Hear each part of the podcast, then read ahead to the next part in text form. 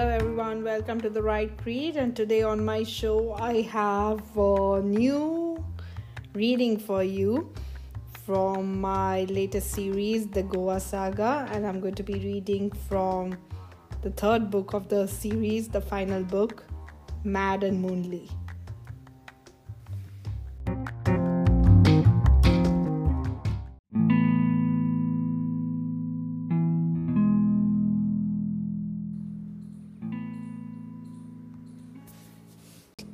The three of us lay in our bed, barely fitting our limbs in. We had been staring at the ceiling for a while. Then Aeram spoke. You know, Shan was bullied and beaten when he came out as gay as a teenager.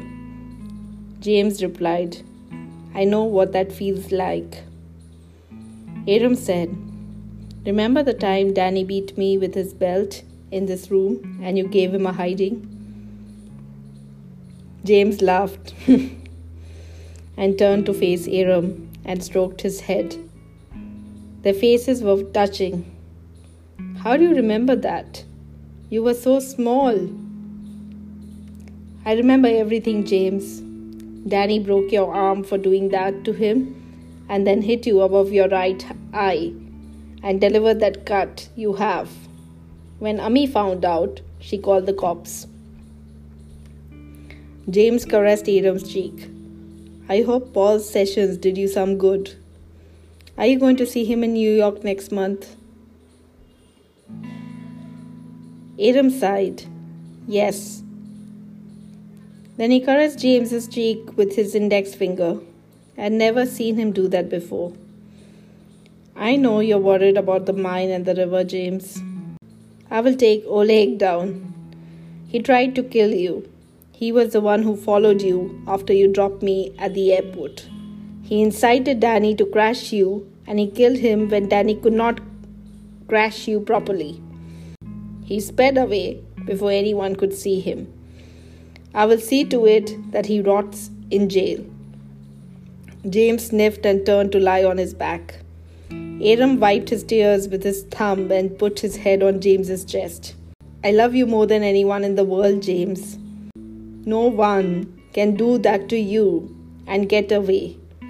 I will make him pay and pay dearly. James stroked his head.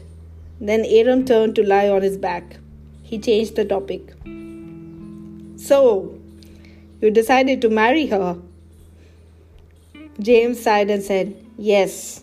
I can't wait any longer. They were talking about me as if I wasn't there. Aeram chuckled. What happened to the man who was scared of commitment? James turned towards me and caressed my cheek. He ran his thumb over my lip. I kissed it. He whispered, That man doesn't exist anymore. I can't live without her.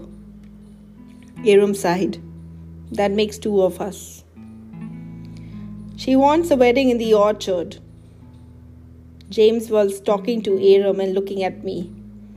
Aeram declared, You've got to give her what she wants. I couldn't, but you have to. Saysha, I'll plan the wedding. I retorted, Okay, Aeram, and added, just keep Shan away and I'll be fine. They both laughed. Then James told Aeram, I'll pay you not to do his films if you keep him off my turf and his hands off my girl. Aeram laughed. James moved his hand over my chest and kept it on my heart. Still looking at me, he asked Aeram, How did Oleg agree to your idea of the warehouse? Aeram chuckled. Both Oleg and Svetlana like me. They hate you because you got to Saysha before them, but they like me. We turned towards him and shouted in chorus, Why? Aeram grinned. Because I am the arrogant, manipulative, greedy bastard who cares only about money like, likes, like. We all laughed.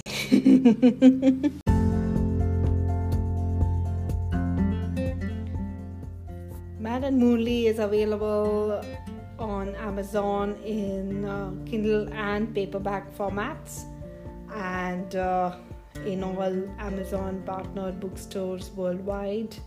It's also available on Notion Press and on Flipkart. So do grab your copy now. Thank you.